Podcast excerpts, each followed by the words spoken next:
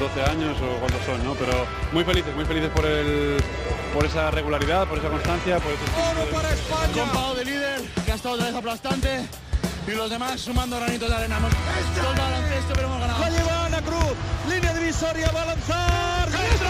¡Dentro! ¡Dentro! ¡Dentro! Se me ha parecido la Virgen y, y nada, muy contenta. Me volví loco el primer día que pisé la cancha, no me volví loco. Dije que venía esto, la puta. Lo dije, ¿eh? Venía esto.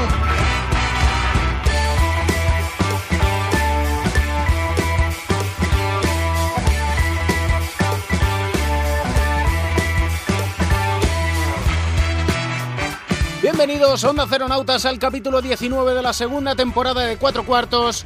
Hago una pregunta en voz alta. ¿Hasta qué edad un jugador está en plenitud? Vince Carter sigue jugando, superando los 40. Manu Ginobili deleita cuando las lesiones se lo permiten. Pau Gasol, ¿qué decir de Pau que lidera a San Antonio Spurs? Y en nuestro país, tengo la sensación que cuando uno sobrepasa los 35 años ya le consideramos mayor, a no ser, por supuesto, que te llames Felipe Reyes, 38 años ha cumplido el cordobés y sigue siendo el rey de la zona. Y Carlos Cabezas, otro junior de oro que se gana la vida en Venezuela. Y David Doblas también por Sudamérica. Y nuestro protagonista de este capítulo, Pedro Jompar, lo hace en Italia. Y me sigo preguntando, ¿por qué no los cuidamos? ¿Por qué en Estados Unidos muestran más respeto por ellos y les tienen como ejemplo para los jóvenes y nosotros desaprovechamos sus conocimientos y su sabiduría? Porque con ellos todos salimos ganando. Sergio García de Peiro de las últimas indicaciones, balón al aire, comienza el partido. El baloncesto se juega en cuatro cuartos. David Camps.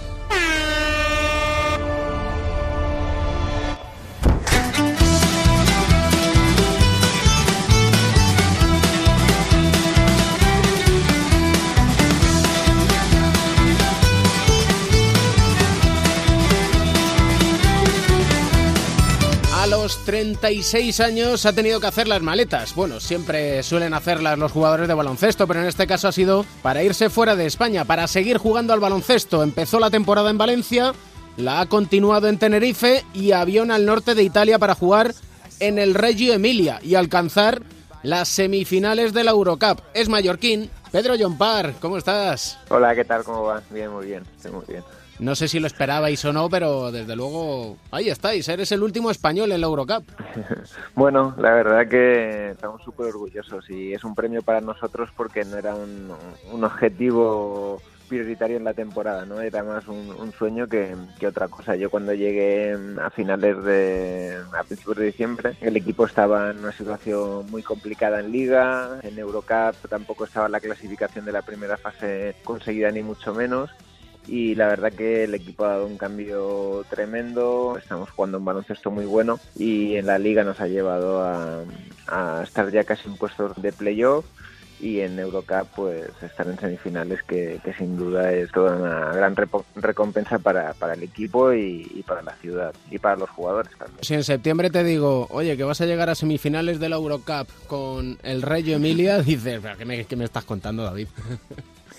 Sí, sí, sí, la verdad que la vida da, da muchas vueltas porque es cierto que siempre he querido jugar fuera de España, es una de las experiencias que, que quería vivir, pero si te soy sincero, no esperaba que, que ocurriese a los, a, los, a los 36 años, ¿no? Eh, esta, esta, esta es la realidad. La temporada o el, o el verano fue fue complicado para mí porque no conseguí ninguna oferta que realmente me, gustase ni en la cual creo que hubiese estado cómodo. Pero bueno, todo la verdad que, que ha dado un cambio muy positivo y de lo que parecía que sería un año muy complicado para mí, pues está siendo de, de, las mejores temporadas. Empecé en Valencia en un gran club, disfrutando mucho, consiguiendo una, una supercopa, con poco protagonismo, pero, pero, pero es un título.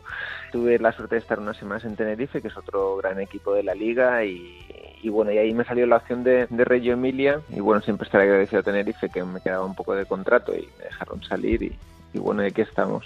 En, en disfrutando. Qué locura de vídeo has colgado de, de la clasificación. Sí, la verdad que, que es un gustazo el- los ambientes que se viven aquí. Eh, la gente se vuelca totalmente con el equipo y todo el pabellón está, está muy encima. Siguen a- al grupo que lleva la, la animación y los ambientes son espectaculares. Disfrutan ellos, disfrutamos nosotros. Es, es una gozada, es una gozada. Queda Lokomotiv Cuban por delante en estas semis. Eh, ¿Le has pedido algún consejo al Chacho? Sí, he, hablado con él hace, hace un rato y, y bueno, me ha dicho eso, que son un equipo un equipo duro, mm, tienen dos jugadores eh, clave, pero bueno, que, que, les, que les podemos plantar cara. ¿Cómo es el, el Rey Emilia? Cuéntanos cómo os manejáis. El club es un, es un club humilde, pero que hace las cosas muy serias. Es un club de una ciudad que, que sea de, ciento- de 180.000 habitantes y, y bueno, la verdad que muy profesional y se vuelca para que lo tengamos todos. Y el equipo, pues bueno, es un equipo que cuando llegué estaba en problemas, no hacían buen baloncesto, lógico, cuando un equipo acumula derrotas, pues los jugadores nos atenazamos y, y se complica todo un poco. Con las incorporaciones que fueron llegando ha cambiado. Tiene una parte de jugadores muy jóvenes y de futuro importante en Italia y lo combina con una serie de, de veteranos que un poco le, le damos empaque, empaque al equipo. Todo ello capitaneado por Amadeo de la Valle, que una de las estrellas que hay en Italia y está haciendo una temporada increíble. Y bueno, es un grupo unido que intenta hacer un baloncesto rápido en los primeros segundos de posesión. Si no tenemos canasta rápida, intentamos jugar tranquilos, buscar la mejor opción y que no haya muchas pérdidas de balón ni juego precipitado. El hecho de que hayas ido a parar allí a Reggio Emilia, ¿tiene algo que ver con el partido que jugaste contra ellos hace tres años en la Eurocup? Todo cuenta, la verdad. Todo cuenta porque, mm, bueno, cuando vas a Europa dejas buenos, eh, buen sabor de boca, pues eh, siempre pues te conocen, te tienen ahí y en este caso pues surgió la acción, ellos tuvieron un problema en el puesto de base, eh, ficharon a un americano que se les lesionó, salió mi nombre, el entrenador me conocía, el club me conocía, había jugado Eurocup que para ellos era era importante y, y sin duda sin duda ese partido ayudó, sin duda. Y fuiste para dos meses. Sí, sí, sí, fui para cubrir la, base, la, la baja de- del, del base americano. Del primer momento encajé muy bien, la gente me quiere un montón aquí y me hice, me hice un hueco y aquí, y aquí estoy hasta, hasta final del año y muy contento la verdad por, por poder vivir eh, todo esto. ¿Cómo se lleva el, el hecho de cubrir bajas temporales? Llevas un largo recorrido y ¿qué quieres que te diga? Tienes, como diría aquel, empaque dentro del baloncesto español. Sí, a ver, lo que me propuse es que las circunstancias no que yo iba que yo iba a luchar, iba a buscar el seguir jugando al máximo nivel o donde a mí me apeteciese, sí o sí, y que lo iba a luchar. Entonces eso me llevó a que tenía que coger las, las oportunidades que, que me saliesen y seguir confiando y seguir confiando en mí, porque realmente eh, me veía muy bien físicamente y la temporada anterior eh, había disfrutado un montón, había jugado muy bien, entonces me parecía que debía seguir adelante, que era cuestión de tiempo que encontrase mi sitio. Y así ha sido, y así ha sido. Todo ello empujado evidentemente por toda la energía y la fuerza que, me da mi familia, mi mujer y mis hijos, que evidentemente eh, pues en los momentos más complicados ellos son los que te impulsan, te ayudan y te hacen ver que hay que seguir adelante, ¿no? Y por lo que me dices, a ti entonces, gracias a tu familia, te ha costado menos irte fuera. Sí, sí, sí, la verdad que la verdad que sí, es un poco duro porque siempre hemos estado juntos y como esto pues fue en diciembre, nos sabía más sacar a los niños de- del cole y meterlos eh, en un cole italiano sin saber tampoco eran dos meses, no, no sabíamos muy bien qué es lo que pasaría. Hemos tomado la decisión de, de que irían y vendrían. La verdad que, que mucho porque las combinaciones de avión son muy buenas. Y bueno, estamos viviendo pues esta aventura no como nos gustaría al 100%, pero sin duda si el año que viene mm, pues siguiese por Italia, vendrían conmigo y, y sí, yo creo que sería una, una aventura muy positiva para todos. ¿Querrías seguir allí? Pues la verdad que la verdad que estoy muy bien, no, no me importaría. Siempre, hombre, jugar en casa es jugar en casa, pero estoy muy estoy muy cómodo aquí, se vive muy bien, creo que para la familia estaría muy bien y la verdad que no lo descarto, no lo descarto seguir. Tienes el referente de Sergio Rodríguez, por si alguien no lo sabe, sois familia. Yo creo que al final el ver que el Chacho viaja con incluso con la Peque más pequeña que, tus hijos y que, y que están tan a gusto, supongo yo que eso también eh, sirve un poco como ejemplo, ¿no? Que se puede hacer y que uno puede ser feliz fuera de España, ¿no? Sí, sí, sí, sí, no, no, sin dudas. Los ejemplos están ahí, su ejemplo está ahí. Él se fue muy joven a Estados Unidos, le fue muy bien, ahora está con la familia también también viajando y al final lo que nos preocupa que son los niños pues se adaptan se adaptan fácilmente a todos a todos los cambios casi más fácil que, nosotros tienen más capacidad probablemente al cambio que lo que tengamos nosotros no al final a nosotros nos cuesta no sé si por lo que denominamos ahora que está de moda, yo como psicólogo del deporte, la zona de confort. Claro, sois varios ya los que, bien por devoción o bien por obligación, os vais a jugar fuera de España. Yo no sé si es indicativo o, no de lo que estamos sufriendo en nuestro baloncesto. Bueno, eh, no sabría, no sabría muy bien, eh, muy bien qué, qué decirte, ¿no? Está claro que si nosotros traemos a muchos jugadores a España, eh, los españoles tenemos que tener la, posibilidad de, salir fuera, ¿no? Y, además son experiencias muy positivas. Tú lo has dicho muy bien, salir de la zona de confort es muy bueno porque, porque te hace mejorar.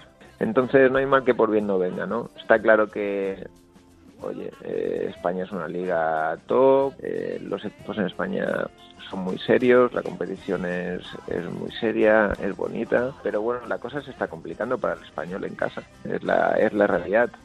Hay modas y la moda actual no es, eh, no es el jugador nacional.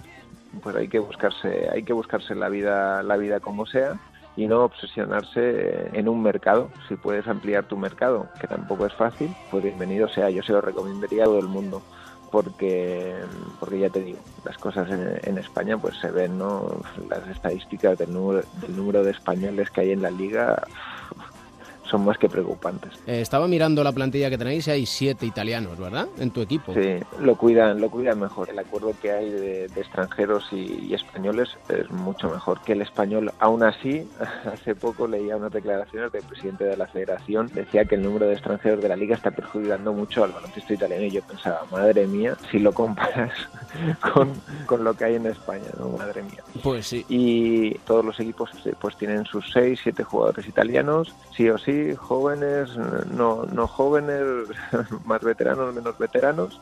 Y así es, y el resto de Europa es parecido, porque en Francia te vas, tienen sus 5 o 6 franceses por equipo obligatorio, en Alemania igual, ya no hablamos de Turquía que tienen que estar en pista, en Rusia también tienen que estar en pista X, X jugadores locales. Entonces, es por lo que te decía que no es fácil abrirte el mercado porque te encuentras que la normativa fuera de España beneficia mucho más al jugador local y no es fácil encontrar un hueco. O sea, lo tienes difícil en casa y lo tienes difícil fuera porque tienes mejores acuerdos que tú en casa. Es una lástima, pero, pero es así. Hay clubes que dicen, no, es que sale más caro el jugador español. Mentira igual le tienes que pagar un poco más. Yo sinceramente creo que es la, la gran excusa, la gran mentira de, de, algunos dirigentes. No es cierto. Eso no es cierto. Eso no es cierto. Es posible que por impuestos que cobre más un extranjero, es posible que nosotros, pero al club le cuesta lo mismo. Eso es, eso es así. O sea, no creo que creo que es una gran mentira. Ojo, que hay muchos extranjeros que aportan un nivel muy bueno a la liga y, eso es, eh, y eso es excelente porque hace subir el, el nivel de nuestro baloncesto.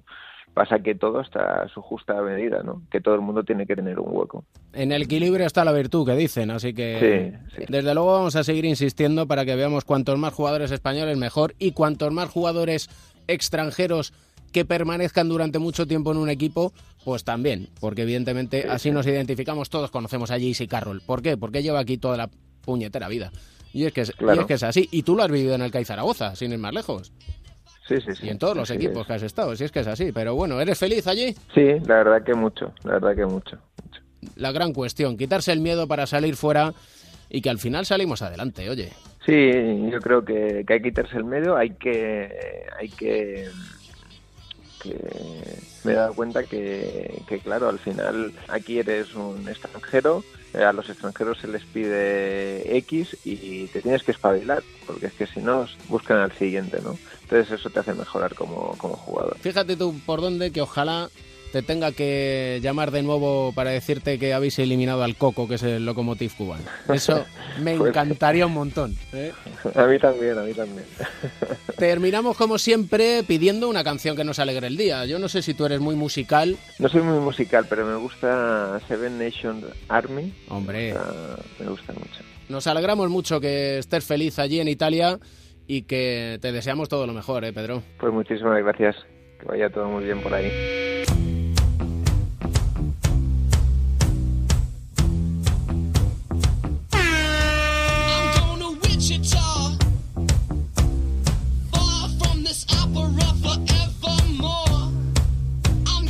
Anota Llobet el primero, 6-2-6-3. El segundo lo tira a fallar, se queda al rechace Sergi Vidal.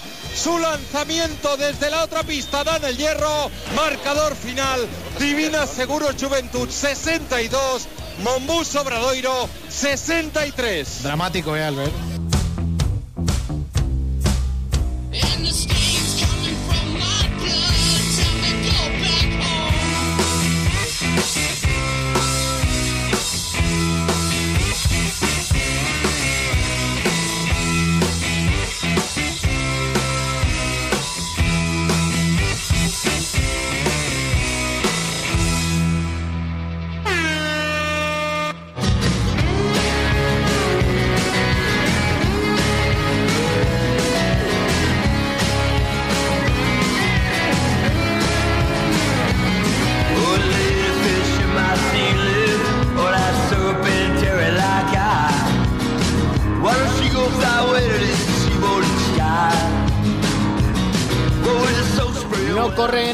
Buenos tiempos para la lírica verdinegra. Son colistas y la situación tanto deportiva como económica es altamente preocupante en el Juventud de Badalona y de ello vamos a hablar en el bloqueo y la continuación, en el pick and roll, aunque no le gusta escucharlo, a Joe Llorente, Pepe Catalina, ¿qué tal estáis? Hola, Pues mal, mal. O sea, ¿cómo se puede empezar un, un programa de cualquier cosa eh, presentando aquí a la gente diciendo, aunque no te gusta, te lo suelto? Claro, hay que provocar, porque si no se pierde la miga, ¿no? Pero miga tiene lo que está pasando en Badalona. Que están ahora mismo en una situación límite de la cual es muy difícil que salgan. Era un equipo que sabía que iba a tener problemas. De todas formas, yo creo que ha tenido muy mala suerte porque ha perdido, y yo recuerdo dos o tres partidos de memoria, de forma, digamos, bueno, pues un tanto incomprensible, ¿no? Achacables a la juventud del equipo, ¿no? Y ha estado muy cerca de ganar muchos partidos, ha combatido muchos, pero eso, cuando no se consigue ganar nunca, eh, va dejando una huella de negatividad, un pozo de pesimismo en todo el equipo del cual es muy difícil salir. Y yo creo que es en la situación que se encuentran ahora, agravada además por el hecho de que, claro, están viendo ya el descenso como un hecho inevitable. Es, es así. Yo sí que a lo mejor añadiría, eh, volviendo a incidir un poco en lo que muchas veces hablamos aquí, ¿no? Si analizáis la plantilla del Juventud de Badalona de esta temporada, pues cuesta encontrar a mucho jugador español identificable. Y mm, yo tengo un amigo que, que al Juventud no le llama al Juventud de Badalona, le llama al Juventud de Bratislava. Lo hace de una manera irónica, lógicamente, porque además él, él siempre ha sentido mucho cariño y mucho aprecio por el Juventud y entonces cuando ve partidos del Por, y equipo por Bratislava.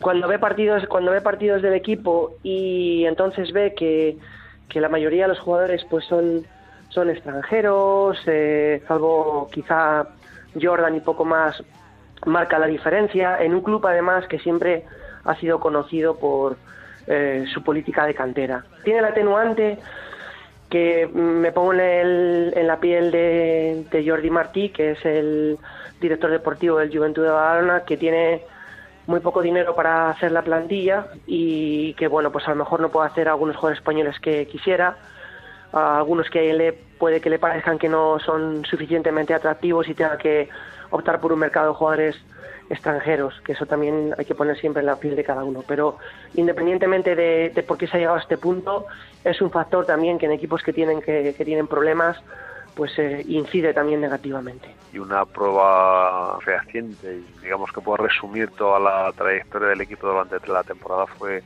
lo que sucedió el otro día frente al Obradoiro. Pues sí, canasta en el último segundo que no Sí, conceden con falta personal en ataque de precisamente Jerome Jordan, falta personal que además no era, desde mi punto de vista, pero eso es lo de menos ya, porque cuando uno llega allí es falta personal en ataque, hay tiros libres y un ex de tu casa como Nacho Llobet anota un tiro Bueno, libre. pero esto sí que debería invitar a reflexionarnos, a, a reflexionar un poco acerca del- de la labor del, del vídeo, ¿no? Y al repaso arbitrar por, por cámara, ¿no? Al, al instant replay o como, como se llama en, Instant replay, has utilizado una palabra en baloncesto, ¿no? Yo ojito, digo, ¿eh? ¿cómo- Pepe, cómo se llama, no? Claro. La repetición instantánea, la repetición instantánea. Pues hombre, yo creo que se debería utilizar después de la experiencia que, que lleva el baloncesto en este asunto, sobre todo en Estados Unidos, para jugadas determinantes, no para chorradas de si uno ha pisado o no, la fuera, no, no, pero que hay una jugada que puede decidir el futuro de un equipo, estas situaciones son perfectamente evitables y deberían evitarse. O sea, el daño está hecho ya. e hilando entre la NBA, el Juventud de Badalona y los jugadores, tantos y tantos que han salido de la cantera del Juventud, Ricky Rubio, ¿qué os parece? Sí, sí, sí, ahora mismo está en un momento de madurez eh, importante y en el momento más, más dulce de su carrera, ¿no? Por lo menos el que lo ha logrado mantener con más, con más regularidad. Bueno, es, es normal, es un jugador joven, es un jugador, eh, bueno, que por sus características físicas tampoco es dominante en, en aquella liga, pero que poco a poco lo, lo va consiguiendo. Yo creo que lo está haciendo muy bien. Sí, yo también creo que lo está haciendo muy bien, que está además en un punto de, de madurez grande, que todos temíamos en su momento cuando salió de los Timberwolves, que bueno, pues su etapa en Utah eh, no, no sería excesivamente positiva al ir ahora a un equipo que habría dudas de que pudiera meterse en los playoffs y la verdad que la jugada ha salido, bueno, la jugada, la, la experiencia al final ha demostrado que no le está yendo nada mal y creo que eso también es es algo positivo, ¿no? Porque, claro, ves a los Timberwolves donde está eh, Ricky Rubio todo este tiempo esperando a que llegara este momento, ¿no? De, de por fin tantos años sin entrar en playoff y ahora que parece que sí que vamos a, a poder lograrlo. Me parece que la situación de Utah le, le asenta muy bien, está jugando muy bien, está anotando como nunca.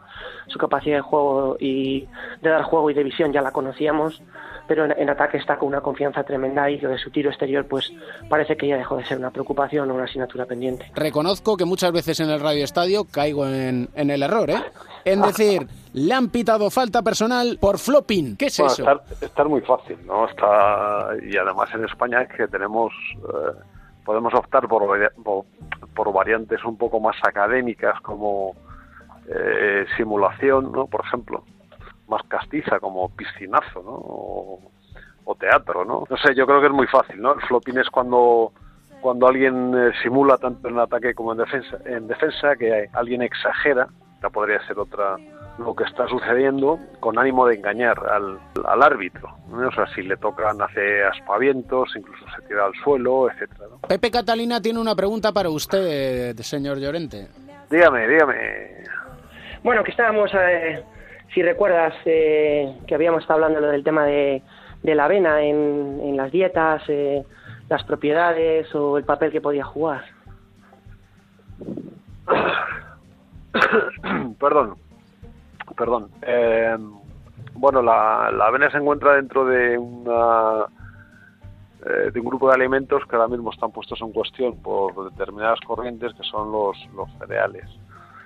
Eh, bueno, aquí habría que hacer un, repaso, voy a intentar hacerlo lo más, lo más rápido posible, yo no sé si lo hemos hecho alguna vez en el programa, de que nuestros antepasados eran funda- fundamentalmente vegetarianos, luego nos, nos bajamos del árbol y empezamos a ser también carroñeros, luego empezamos a cazar, sin dejar de ser por todo ello eh, también recolector, ¿no? Y en un momento dado de nuestra civil, eh, cuando empieza la civilización en, el- en, en el neolítico, ah, hace 12.000 años es cuando empezamos a- con la agricultura y a cambiar todo el, eh, toda la alimentación eh, que teníamos, am, asunto el cual se ha acelerado pues eh,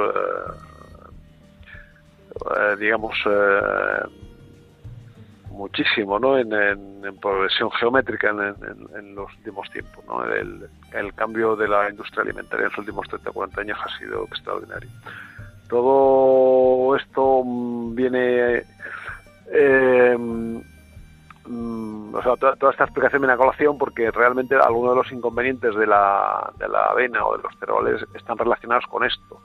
Eh, las, eh, la- las transformaciones genéticas que se han producido en la, en la agricultura convencional hacen que nuestros, nuestras enzimas no están preparadas para, para adaptarse a estos cambios y eh, a veces pues nos resulta muy difícil metabolizar las proteínas de, de los cereales y, y esto pues causa trastornos intestinales, etcétera, e incluso pues hay gente que los tolera con mucha dificultad, que son eh, semicelíacas, otras que lo son totalmente. La parte positiva de la avena es que, bueno, es una, en relación con el trigo, por ejemplo, pues es una, es un cereal mucho menos transformado, bueno, te va a dar energía, hidrato carbono de absorción lenta, tiene una mayor cantidad de proteína, está muy equilibrada en cuanto a a vitaminas, por ejemplo tiene eh, vitaminas del grupo B y minerales y el magnesio, que bueno, pues todo esto viene bien, por ejemplo, para el sistema nervioso. Resumiendo, en vitaminas y minerales y de los más beneficiosos a todos los niveles cardiovasculares y el sistema nervioso, y en cambio los que están en contra de, esta tendencia, por lo explicado, por las dificultades de la adaptación genética, pues eh, señalan que tienen estos, estos inconvenientes que se, que se producen sobre todo a nivel intestinal. Son ustedes un pozo de sabiduría, que lo sepan. Un abrazo fuerte a los dos. Un abrazo.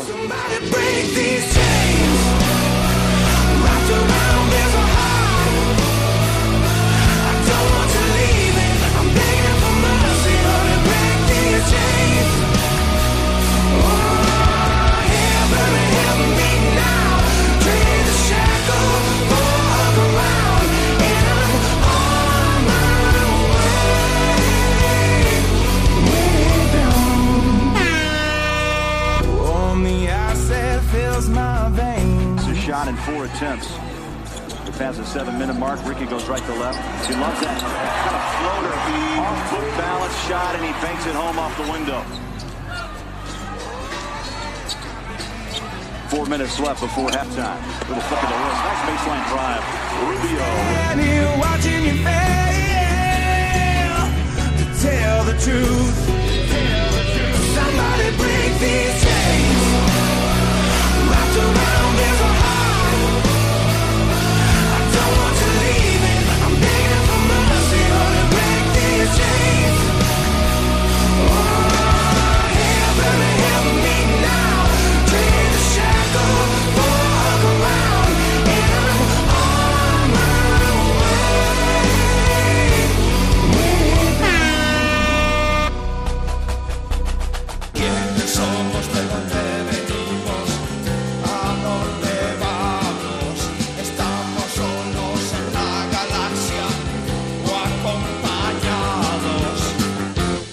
existe un más allá.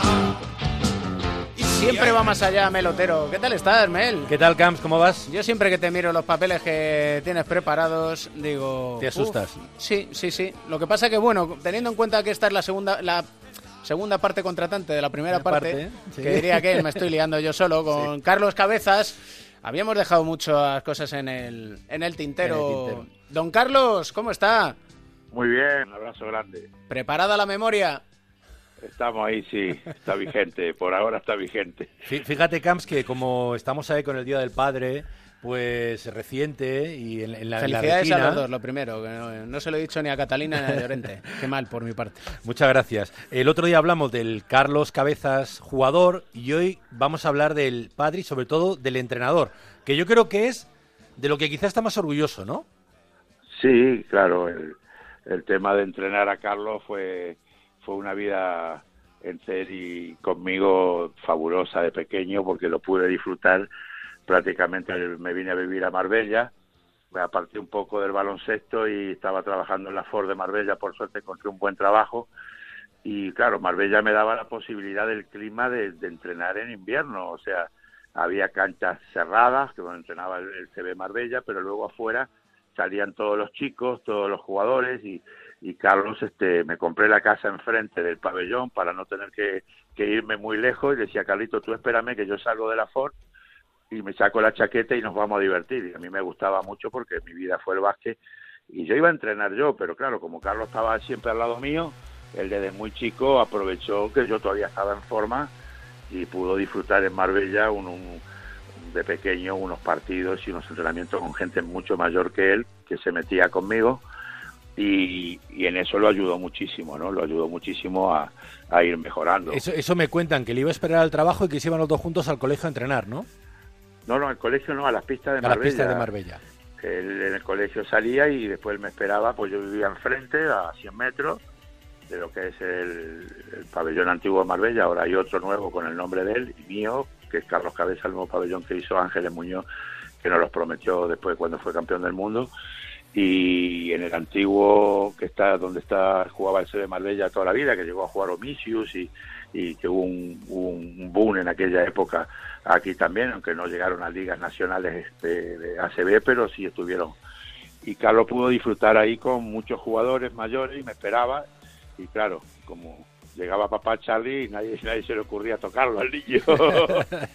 Además, sí, me bueno. lo protegieron mucho, la verdad. sí. Además, usted jugó en Granada eh, cuando llegó a España Larry Spicer, que creo que es el, el primer, por lo menos, Harlem, jugador que jugó en los Harlem Globetrotters que llegó a nuestra liga. Y creo que tiene una anécdota muy graciosa con él y con Carlitos, ¿no? Lo de Larry fue curioso, porque Larry era Glover Trotter, pero él era el que finalizaba las jugadas. Él no era un espectacular jugador. Él era, era me decía Riz, Carlos Muñeca. Le digo, Larry, ¿tú qué hacías los Glover Trotter? Me decía yo, Riz, Riz, le decía Muñeca. Claro, cuando todos los Glover Trotter hacían las virguerías, él, él la enchufaba. Y, y bueno, era, era también es difícil, ¿no? Estar en ese grupo de gente y que tú no falles, ¿no? Y, y Larry era un 2-5 muy delgadito, que Murado me hizo ir a buscarlo a mí, me acuerdo, porque no, no, no, no había mucha gente en Granada que hablara inglés y en aquella época eh, fui yo a Madrid a esperarlo, ¿no? Y, y de ese momento nos hicimos muy amigos. Él pensaba que yo era un directivo cuando fui, ¿no? Le digo, soy tu compañero, coño, le digo, qué directivo. Y le hice una broma que llegando al bolote, al, al polígono Juncaril, donde teníamos aquella cancha vieja, bueno, vieja no nueva, que había hecho el presidente para jugar, que eso era un triunfo en aquella época en Granada, no tener líneas de balonmano, tener una cancha para nosotros de básquet. Me la prometió el jefe y me Murado dijo, vamos a hacer una aquí porque en Granada siempre hay lío para poder entrenar. Y al final subimos a la CB en ese campo y llegamos a ganarle al Barcelona de un punto al año siguiente que yo me fui, eh, de Epi, Sibilio y todo, ganó el, el Puleva, creo que era, o era los Imesa todavía, en ese campo. Luego ya se hizo el Palacio Deporte de Granada. Pero la anécdota de Larry es que, que al hablar inglés yo, Larry se venía todos los días para casa, entonces se ponía en el salón de mi casa y Carlitos tenía cinco años. ¿Y qué niño en España tenía un, go- un Glover Trotter sentado en el salón de su casa todos los días? Ninguno, ya, Ya se lo te- digo yo. ya te digo yo que nadie. Y la- entonces yo aprovechaba y le digo, eh, como yo había estado estudiando en Estados Unidos, le decía, Larry, mostrame cómo juegan los, los morenos con los negros. Digo, no es ofensivo. ¿Cómo juegan los muchachos allí de tu barrio? Y se iba y se ponía a jugar con Carlitos y le hacía ejercicio y lo hacía botar, subir las escaleras, le tapaba los ojos y yo lo miraba a Larry y me decía, yo juego con un con un vecino mío que mide un 80, Carlos, tú me presionas todo el campo y nos íbamos a jugar a- por la mañana al bolote y me hacía presionarlo todo el campo, yo que era medio baguete para presionar, y me hacía jugar un juego que él había aprendido de, que él no me podía tap- taponear a mí, yo tenía que jugar contra un tío de 5 y él tenía que jugar contra mí todo el campo, que era un escolta pequeño, ¿no?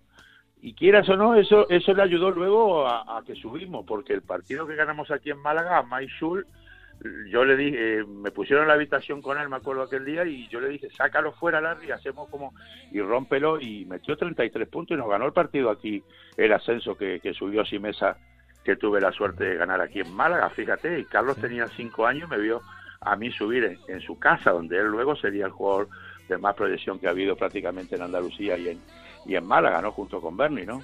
Y, y Larry le hizo un regalo que tampoco tenía mucha gente en España a Carlos, ¿no? Una, una pelotita Eso- eso lo Spalding. conté yo, ¿no? Sí, claro, en Navidades del 85 Larry se va para, para Estados Unidos y me trajo una canasta de Memphis y, y una Spalding pequeñita, que en aquella época nadie las tenía. Entonces Carlito driblaba, estaba todo el día con la canasta y normal, eso le ayudó mucho también. Y le pedí unas zapatillas para Sergio Cortés, un chico que era de aquí del polígono, eh, medio gitanillo, de dos metros cinco, que luego jugó, que está en Gijón ahora, que si escucha le mando un abrazo, y junto con Larry lo íbamos a buscar al polígono, y claro, él no tenía zapatillas, en aquella época tenía un 54, casi ni Romay, Romay solo conseguía las zapatillas, y entonces le pedí a Larry que le trajera, y de, y de Ken Bedford, un pivo de 2'10 que era que había jugado los Lakers, que entrenaba en Memphis, Larry le trajo un- unas zapatillas Nike y unos mocasines para el casamiento de la hermana de este chico. Y me acuerdo que en el, en el casamiento me decía, Carlos, vámonos que no aguanto más, pues los mocasines eran dos, dos, dos tallas más pequeñas. Bueno, eh, eh, nos, co- nos contó Carlitos cuando estuvo aquí que él tiene un autógrafo de Wayne Bravender, aunque nunca lo pidió.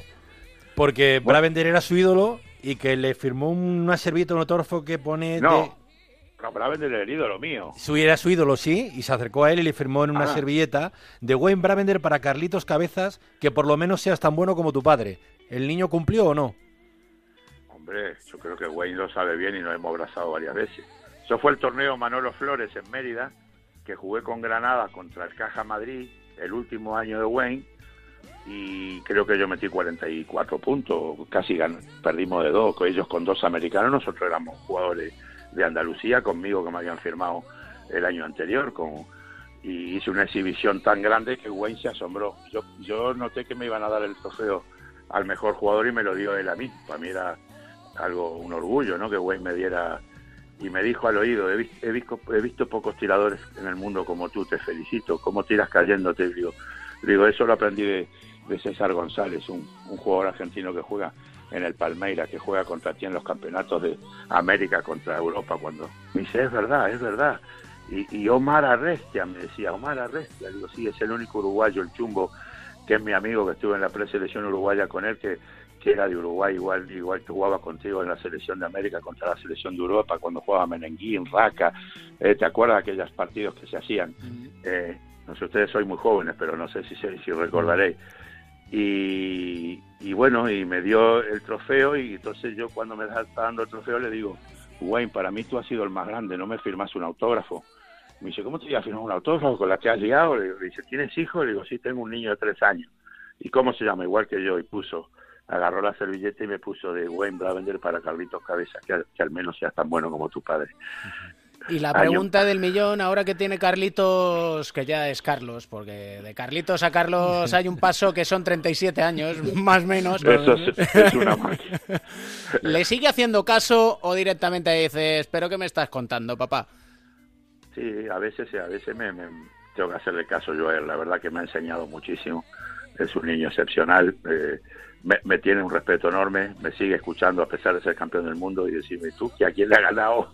Pero bueno, es un orgullo muy grande que tengo que él todavía me escucha, pero pero muchas veces lo escucho yo a él porque me ha dado lesiones de saber estar, de, de eso que dicen que los padres a veces somos eh, yo he tratado de estar siempre al margen de todo, viste, hablo mucho, pero nunca me he metido con entrenadores ni y aquí le digo a todos los padres que, que dejen a sus entrenadores trabajar y que y que no traten de inculcar al hijo que sea el mejor, sino de ayudarlo y que sea generoso. Eso sí me escuchó, los errores míos he tratado de yo cambiárselo a Carlos, de que fuera un jugador completo, un jugador de equipo, porque yo he venido de otro país, he tenido que abrirme paso metiendo canastas, antiguamente mm, cobrábamos, no cobrábamos, teníamos que, mi vida fue totalmente diferente a la de él.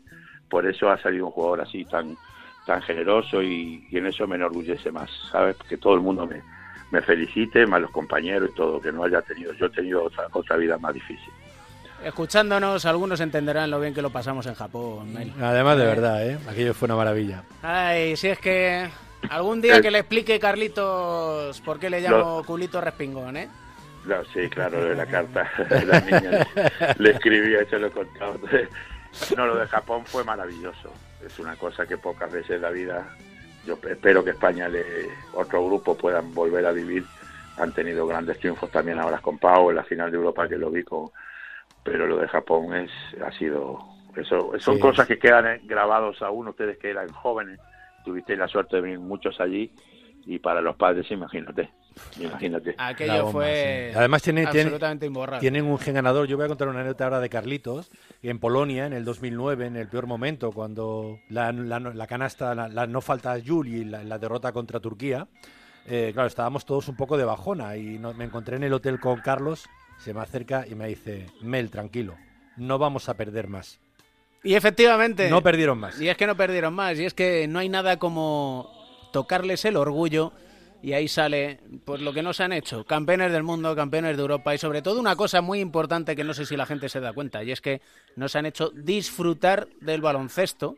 Y nos han hecho saber una cosa. Y es que puedes ir al trabajo con una sonrisa de oreja a oreja. Y eso es lo que hacemos nosotros. Y por eso queríamos hablar con don Carlos. Porque para nosotros siempre será don Carlos Cabezas. Claro. Un placer enorme y, y que aquí Ahora nos tiene, ya sabes. Tengo, eh, prepárense que tengo al nieto ya de mi hija, eh, o sea que lo estoy preparando. Ya no sé si voy a tener la fuerza que tenía de preparar a Carlito con él, pero me ha salido medio pelotero, le gusta la pelota por abajo, no sé cómo hacer ahora para Uh, que empiece. Uy, uy, uy, pues Tiene eso cuatro añillos, pero no vea cómo juega el fútbol. Digo, este, este ahora. ha salido a otro de la familia, al, Ya al otro. a, a- a la, a la parte, a la parte que no nos gusta. A la, a la parte A la oveja contratante. negra. Cuando son más pequeños, más fácil darle con los pies, ¿sabes? Entonces, pero ya, ya, ya le caerá la. Una canastita pequeñita y poquito a poco ahí Con tiran- el abuelo y el tío, el que tiene no se escapa. Y si rompe alguna lámpara tampoco pasa nada, que la utilice como canasta. Un abrazo enorme. Muchas gracias. Un abrazo, Mel. Un saludo, Cam. Bang, bang, bang, bang. How, how, how, how. So the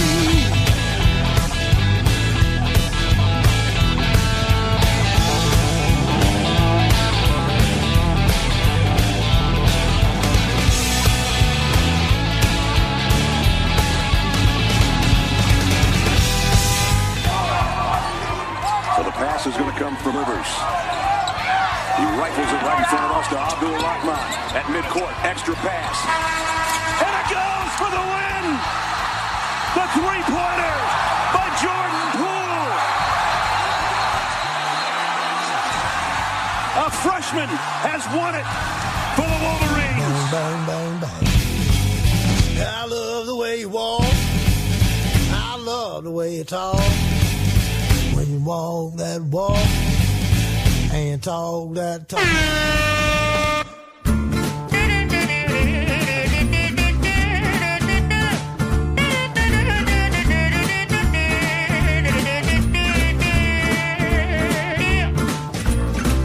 Donnez-moi une suite au Ritz, je n'en veux pas. Des bijoux de chez Chanel, je n'en veux pas. Donnez-moi une limousine, j'en ferai quoi? Pa, Arrancamos el último cuarto y lo hacemos situados cómodos en nuestro diván de Beirán con nuestro psicólogo del deporte, medallista olímpico José Manuel Beirán. ¿Qué tal estás? Muy bien, David, muchas gracias. Además, hoy el tema del que vamos a tratar bien nos pudiera encaminar al, al diván casi de Sigmund Freud, ¿no? Porque vamos a seguir hablando al hilo de el ataque de pánico de Kevin Love. Ponía Kevin Love, el jugador de Cleveland Cavaliers, como ejemplo al jugador de Toronto Raptors de Mar de Rosen, quien reconoció haber sufrido una depresión y que esa depresión, puso en la red social Twitter, ha conseguido lo mejor de mí. Entonces, ¿cómo quieres abordar este tema? Porque podríamos empezar diciendo a lo mejor que los jugadores en realidad son personas y como personas que son tienen sentimientos. Sí, incluso eso, eso mismo, prácticamente con esas mismas palabras lo, lo dice él, dice Rosen. Y incluso, pues eh, Kevin Love, cuando habla de, este caso, que dice que ha jugado muchas veces contra él, o que le conocía bastante y que nunca se hubiera imaginado que pasaba esto. Esto es por una cosa que comentamos la semana pasada, y es que los deportistas de alto nivel muchas veces se colocan una máscara adelante. Es, es un escudo para protegerse de- de- de todo el ambiente que tienen alrededor. Entonces ellos tienen, están obligados a dar una buena imagen, una buena cara, a parecer que son eh, indestructibles y que además que, pueden aguantar todo, que no pasan malos momentos. Y no es cierto. Son personas, están expuestas al estrés, están expuestas a emociones eh, negativas y no tiene nada que ver lo que puedas ganar. El dinero, la fama no es ningún antídoto ante la depresión o la tristeza. Cuando de Rosen habla de depresión, supongo que se referirá que es una depresión que, que está diagnosticada como depresión. No es que se sienta mal, que muchas veces decimos estoy deprimido, bueno, eso simplemente es estar triste. Y muchas veces pues tienes muchas razones para estar triste. Cuando es depresión es mucho más grave y hay que tener mucho más cuidado. Pero incluso en esos casos estos deportistas son capaces de, de conseguir, que, lo cual no es nada bueno para ellos tampoco, que no se les note. O sea, que desde fuera puedas decir, este tío siempre está igual, eh, tiene muchísima confianza en sí mismo, sin embargo, él en el fondo pues no, no lo siente así y puede tener una depresión perfectamente. Depresión, bueno, dice ansiedad, sentimiento de soledad, que al final em, son estrellas, están rodeadas, pero muchas veces, claro, ese sentimiento de soledad le lleva a uno a caer en esa depresión al sentirse solo, ¿no? Sí, y además, a veces eh, esto, esto pasa más con los deportistas muy conocidos o que tienen mucho dinero, mucha fama, porque siempre puedes tener la, la, pregunta o la duda de si la gente está aquí por mí, por lo que soy o por lo que tengo. O sea, porque soy un gran deportista, porque tengo mucho dinero, porque soy muy conocido, y cuando viene alguien y tengo un amigo nuevo o, o una pareja nueva, en el fondo es por mí como persona o es por todo lo que tengo alrededor.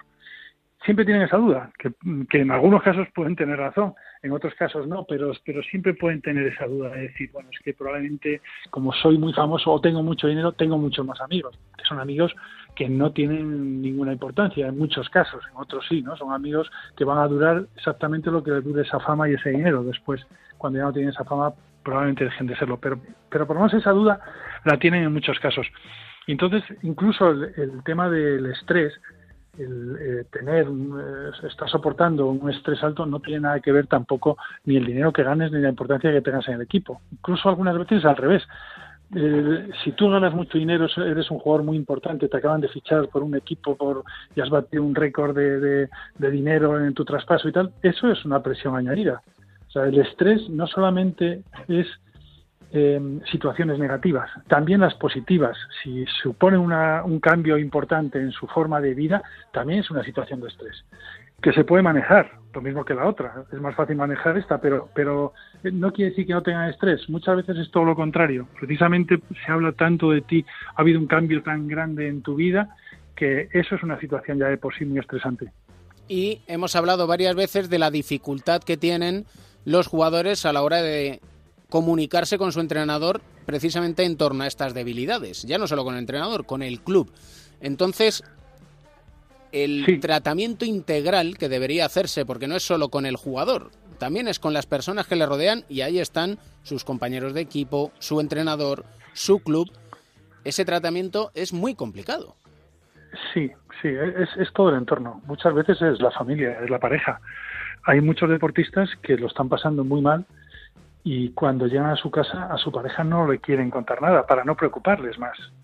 Y resulta que a veces es peor porque no les, no les quieres contar nada para no involucrarles en eso, en esa situación, que no lo pasen mal. Y resulta que la, la otra persona no te entiende porque tú no le cuentas qué te pasa, no, no le pasa nada, pero ven que estás mal. Y total, que al final acaban discutiendo y todavía puede ser peor. O sea que también es el entorno que hay alrededor y, y, y, y mucha gente que no puede entender que por muy persona que seas, como hemos dicho antes, alguien que gana tanto dinero o que es tan importante, como que no tiene derecho a, estar triste o a tener una depresión o a sufrir estrés. Y eso no es verdad. Tiene todo el derecho del mundo porque es que no es... Mm, es inevitable que, cualquier persona tenga ese tipo de emociones y no puedes nunca decir cómo tienes que sentirte o por qué este tiene que estar, eh, encontrarse mejor o peor en función del dinero que pueda ganar o de lo importante que sea. Y hay que respetarle siempre. Y por eso siempre aquí en el diván de Beirán contamos precisamente estas cuestiones para que nuestros oyentes, para que el aficionado, para que los entrenadores, para que los clubes, para que los propios jugadores pues se conozcan un poquito más. Y también hay diferentes tipos de personalidad que probablemente ayuden más a pasar estos trances y hay otros tipos de personalidad, por ejemplo, de Mar de Rosan dice que es un hombre muy callado. Entonces, al final, si te cuesta expresarlo y si encima tienes un entorno en el que a lo mejor piensas, uy, que es que no me van a entender, pues la cosa se agrava, ¿no? Sí, y por eso siempre es bueno que haya expertos que sean capaces de detectar ese tipo de señales antes de que pasen o cuando empiezas a ver que una persona, o, que sabes que tienes alguien en el club o cercano al que le puedes contar las cosas y que no es un entrenador que sabe que te tiene que poner a entrenar, a jugar, ni es el presidente de tu club o un directivo que es el que luego te va a tener que renovar o no. Eso no les puedes contar cómo te sientes de verdad, pero tiene que haber alguien que luego no se lo va a contar, que simplemente está para intentar ayudarle, expertos en, en este tipo de señales, para detectar este peligro que hay antes, cuando ves que eh, vas a entrenar como si fuera un trabajo, te cuesta muchísimo entrenar, te cuesta jugar, eh, empiezas a ver que tienes unos cambios de conducta. Bueno, eh, cuando detectas esas cosas es cuando hay que empezar a hablar, intentar que entender a la persona, que ella se sienta entendida o comprendida, porque no solo es que las cosas que pasan, sino cómo reaccionas a eso. No quiere decir que, las cosas puedan ir bien o mal, sino que tú sientes que van mal, aunque, aunque en el fondo no lo vayan, pero lo importante es cómo lo sientes tú, cuál es la percepción que tienes. Bueno, pues cuando alguien detecta eso, es cuando es más fácil que puedas, que puedas trabajar, que puedas eh, intentar que no vaya mucho más allá y no llegue a una situación de un agotamiento psicológico, que es un momento en el que ya es mucho más difícil mm, recuperarla a esa persona. Y es siempre mejor el remedio que la enfermedad. Un placer como siempre, maestro. Y para mí también, de verdad, un placer. Trash talking. ¿Qué pasa, chicos? ¿Cómo estáis? Muy buenas. ¿Qué tal, Pereiro? Pues aquí andamos. Remedio contra la depresión de, Rem- de Mar de Rosen es la crónica en rosa. Desde hombre. luego. Digo Además, yo. tengo entendido que de Rosen es un buen consumidor de eh, GQ y movidas así, ¿no? Sí, de psicólogo también y de diván de Beirán, pero bueno, eso, eso ya es otro, ya es Me- otro Me cantar. parece correcto. Además, hay Eh. que entretenerse con, a- con algo en el norte, ¿eh? Que igual no es lo más entretenido de todo, ¿eh? Porque- En, en Toronto, aparte de, de Rudolf, el reno este de Papá Noel y cuatro cosas más, igual no tenemos mucha historia, ¿no? Mm, Yo creo que igual sí, mira, que nos lo diga el papá de Mateo. Edusel, ¿cómo estás? ¿Qué hay? ¿Qué tal? Muy buena. Tú conoces Toronto, así que nos puedes decir. Sí, sí, lo conozco muy bien. Varias veces allí con Garbajosa y con, y con Calde. ¿Y qué tal Toronto? A mí me gustó. Es una especie de Nueva York a la europea en pequeñito y, y la verdad es que bastante agradable. Y luego la zona de los alrededores de Toronto, el lago Ontario. eh, Vamos, que Pereiro, eh, creo que por lo que dices, nuestro protagonista de la crónica en rosa tendría complicaciones en Toronto. Yo creo que se buscaría además los entretenimientos eh, eh, de la misma manera que se los ha buscado toda eh, en los últimos meses desde que ha dejado de ser jugador de la NBA. Me explico. Eh, hablamos de Glenn Davis.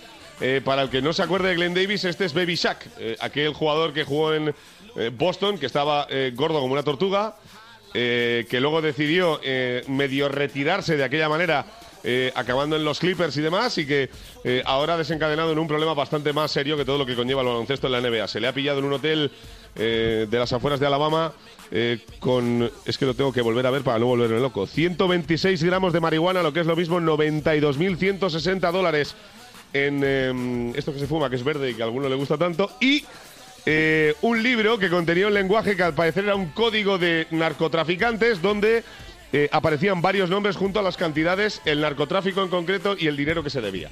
Así que una joya maravillosa. La contestación la subiremos al Twitter de cuatro cuartos. Es este querido Big Shack en un avión privado comiéndose un cubo entero de muslitos de pollo y mm, riéndose en la cara de la gente eh, que le ha querido lidiar con las drogas en Internet y diciendo que va a demostrar que es inocente eh, delante de la jurisprudencia. Punto número uno. Y punto número dos, un tacazo de billetes de 20 dólares, que si no tenía millón y medio de pavos ahí, eh, junto con su anillo de los Celtics al lado, pues la verdad es que es una joya maravillosa el chaval, ¿no? ¿Cuánto has dicho de...? 92.160 dólares en marihuana, lo que son lo mismo 126 gramos. Un libro con varios nombres junto a cantidades, narcótico y dinero de cada persona a la que se debía o debía dinero. En, en esa contabilidad también se deduce que G. Davis es Glenn Davis. Sí, y- y- o B.S, ¿no? Eh, Es impresionante, de verdad. La, la NBA nunca dejará de sorprender. Hay que recordarnos que, eh, recordarle a la gente y al oyente de cuatro cuartos que el último en aparecer con un libro de contabilidad de narcotráficos es Nikola Pekovic. El ex eh, pivot de Minnesota Timberwolves, el último que se ha relacionado con un libro de contabilidad de drogas ha sido el eh, pivot serbio. Lo que no deja de sorprendernos, Edu, es la liga universitaria, porque nos da para historias de superación que incluso nos hacen cambiar el guion. Eso es la locura de marzo, ¿no? Eh, estábamos repasando el bracket, le llaman allí, el cuadro de los participantes, y estaba viendo todas las sorpresas que ha habido. La más sonora fue la de la de la Universidad de Maryland Baltimore, que ganó el número 16, que ganó a Virginia, número uno, que es la primera vez que, que, sucedía algo así, ¿no? Hasta el tal punto que el merchandising de la universidad tuvieron que cambiarlo.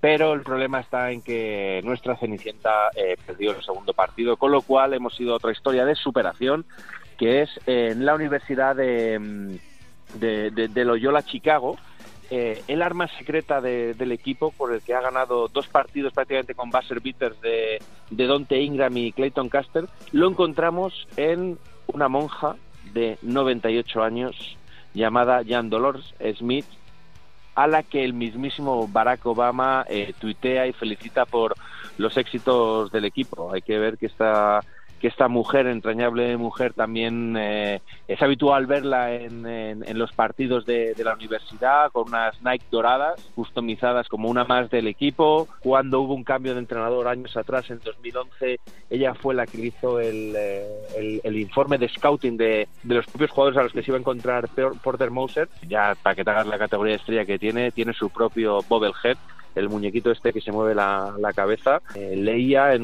en un reportaje del New York Times que cuando se tuvo que perder una serie de partidos por una operación de cadera, ella luego se encargó de mandar emails personalizados a sus jugadores con lo bien o mal que habían hecho durante el partido. Así que del la- amor hermoso. Ahí la, la tenemos, la, una de las grandes historias de- del March Madness universitario, que está siendo una auténtica locura, con la hermana Sister Jean, como la llaman allí, Sister Jean Dolores Smith, con Miedo. su propio Bubblehead. Miedo me da mandarle el enlace del programa, no vaya a ser que nos mande también un Hoy, hoy, correo hoy, va- electrónico. hoy vamos a dejar que el, el enlace del programa vaya por libre. Vamos a intentar mandárselo al- a la menos gente posible. Porque entre la historia de Edu y la mía, igual tenemos una visita de la DEA en la radio que tampoco nos apetece. no sé. Sa- ¿Sabes, sabes que los propios jugadores, ellos los que dicen que, que los rezos y la forma de rezar de, de, de- de- de la hermana eh, es la que motiva a los jugadores para, para estar entonados y meter las canastas importantes, ¿no? Lo decía eh, Clayton Caster el otro día que metía la canasta decisiva ante, ante Tennessee y decía que todo había sido por, eh, iba a decir obra y gracia de, de- de los rezos. Nosotros nos motivamos con la música que siempre nos trae Mateo para cerrar el programa. A ver qué tenemos hoy, ¿eh? Que miedo me da, miedo me da, aunque hemos de decir solo un titular. Y es que lo que nos va a recomendar ha tenido la visita de más de 300 millones No, no, en ha, sido- YouTube. ha ha sido, un- como dicen, Eh, co- como dicen estos del- de, la música, es un hitazo, ¿no? Mira que yo no los conocía de nada. Iba el otro día con Mateo en el coche y empezaba a sonar y de repente me veía a mí mismo como tarareando la cancioncilla que ya analizaremos más adelante otro día la, letra oculta que tiene este ex cantante de los Jonas Brothers de Disney Channel eh, porque dicen que detrás de esta canción de Cake by the Ocean, es decir, una tarta al lado del océano, hay mucho lenguaje subliminal que debido a, a la, a la protagonista anterior que hemos tenido no podemos hilarlo en el mismo programa. No hilemos, por tanto, mantengamos el debido respeto hacia, Hacia la hermana. Es, hacia la hermana de 96 Ahí está. años. El 38, próximo- no le quites años, no le quites años a Dolores. Bueno, es que parece más joven. Está hecha una chavala. Sin vergüenza eres. Un abrazo fuerte a los dos. Chao, chao. by the Ocean, Venga. señores.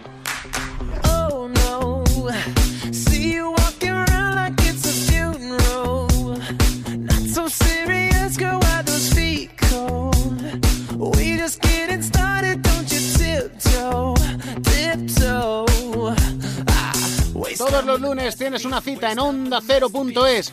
Cuando quieras, como quieras y donde quieras. Sentimos devoción por el baloncesto y por la radio.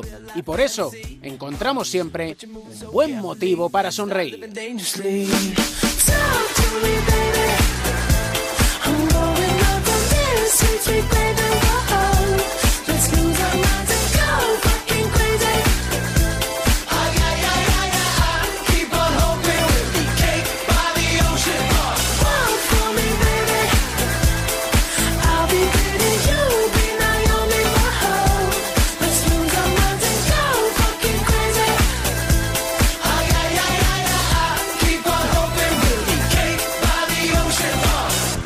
El baloncesto se juega en cuatro cuartos. David Camps.